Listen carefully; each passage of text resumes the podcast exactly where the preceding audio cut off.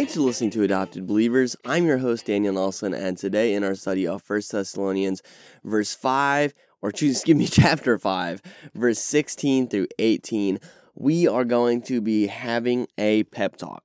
So today's readings are coming from the English Standard Version, and I encourage you to follow along as we study. The passage reads Rejoice always, pray without ceasing, give thanks in all circumstances, for this is the will of God in Christ Jesus for you. So today I want to do things a little bit differently. Today I don't have as much time as usual because I'm working a 13 hour shift today. And so what I wanted to do is I wanted to just, you know, kind of go through this passage very devotionally. Okay, we're not going to be doing like an exegetical study today, which there is always a place for that. But what I want us to do is really just look at this from a very practical perspective. Okay, you know, uh, I'm working 18 hours today. You're probably working today. Or did I say I'm working 18 hours? I am not working 18 hours today. oh, that would be awful. I mean, that's probably what nurses do. But I, if you work a nurse's job, I'm sorry, and I thank you for your service.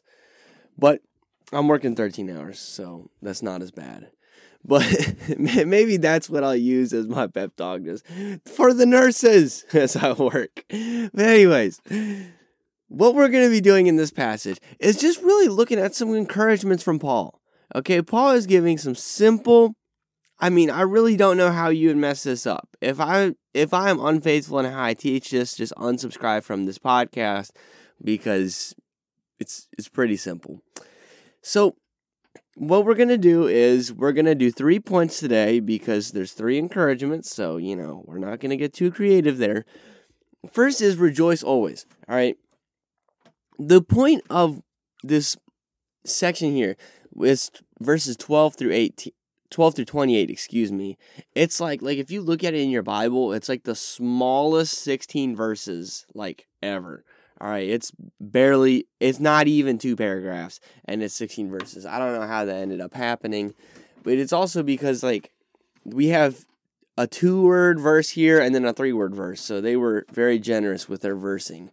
But what we see is rejoice always. That's our first exhortation is to rejoice always. And this is a lot easier said than done. You know, it is easy to wake up in the morning and say, like, rejoice always, man, it's gonna be a good day today. And then life happens. You know what I'm saying? Then life slaps you in the face and you're like, oh my gosh. And you go to bed and you're just like, I'm done. So, how do we rejoice always? Because rejoice always includes those hard times. How do we do that? Well, there's two answers to that. The first, I would argue, comes with the next two points today. So I can't say them yet. The second is having a view of the gospel. If you look at this first epistle to the Thessalonians, you'll see that a very common theme is the return of Christ. This letter really harps on how we are to live in light of the second coming. Because Jesus is coming back and we need to live accordingly. We can't just be, you know, down here twiddling our thumbs like, all right, you know, he's coming back and I'll be, you know, I'll be doing some math trying to calculate when he's going to come back according to my calculations, you know. That use that's not really a thing anymore. After like the 10th inaccurate prediction of the exact day Jesus was coming back, I think people are like, all right, you know, I'm done with this. But what we are to be doing in the meantime is being ready. We want to be ready for when Jesus comes back. And what we need to be doing is rejoicing. The way that we bring honor and glory to God and the way that we grow in godliness is by growing in joy in Christ. This rejoice always is rooted in rejoicing in the Lord, as Philippians 4 talks about. It's not a just a you know, a cheerful, like, oh man, I'm just so happy today. I don't really know why, but I'm happy. You know, it's not being like that.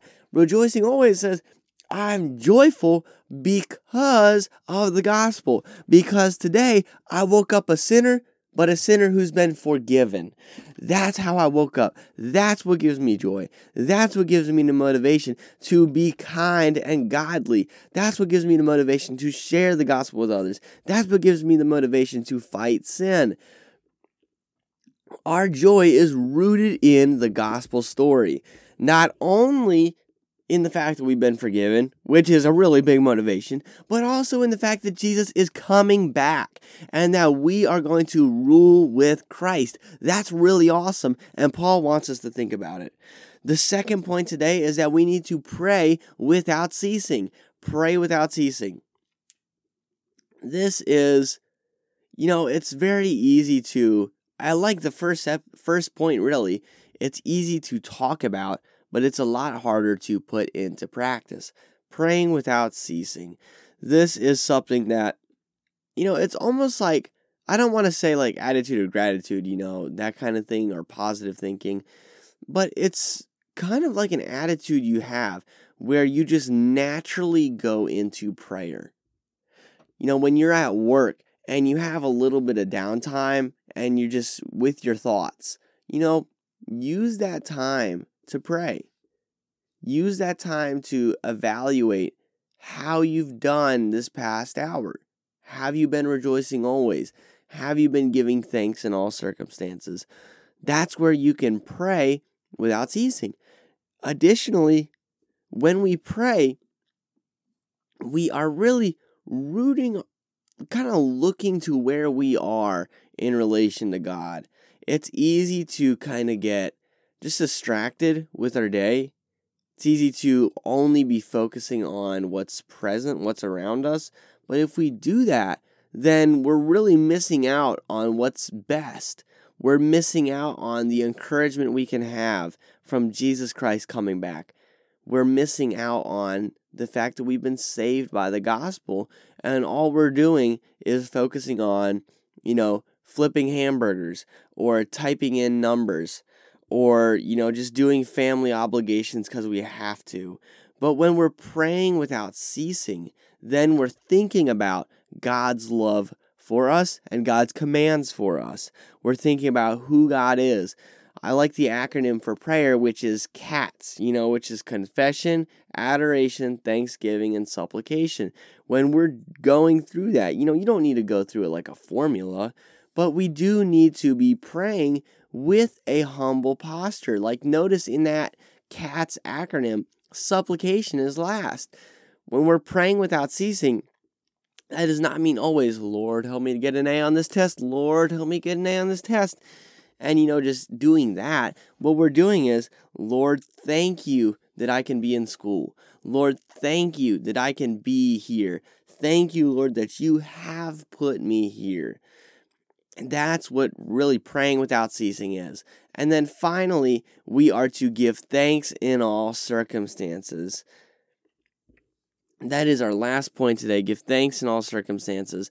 And this sometimes can take some work. You know, sometimes we're just like, oh, yeah. You know, if I'm at work and I get a really big tip, you know, I don't need this reminder. Give thanks in all circumstances. You know, I'm like, oh, yeah, you know, I'm doing good. Thank you, Lord.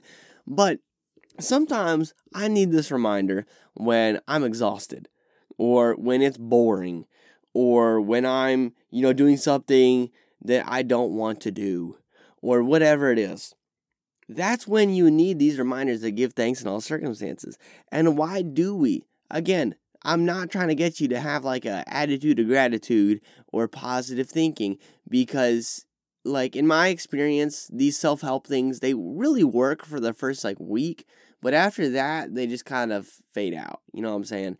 If you're just doing things off of willpower, you can go sometimes a, a good amount of time, but eventually like you wear out. If you don't have sufficient motivation that's outside of yourself, then you're really not going to be able to avoid burnout.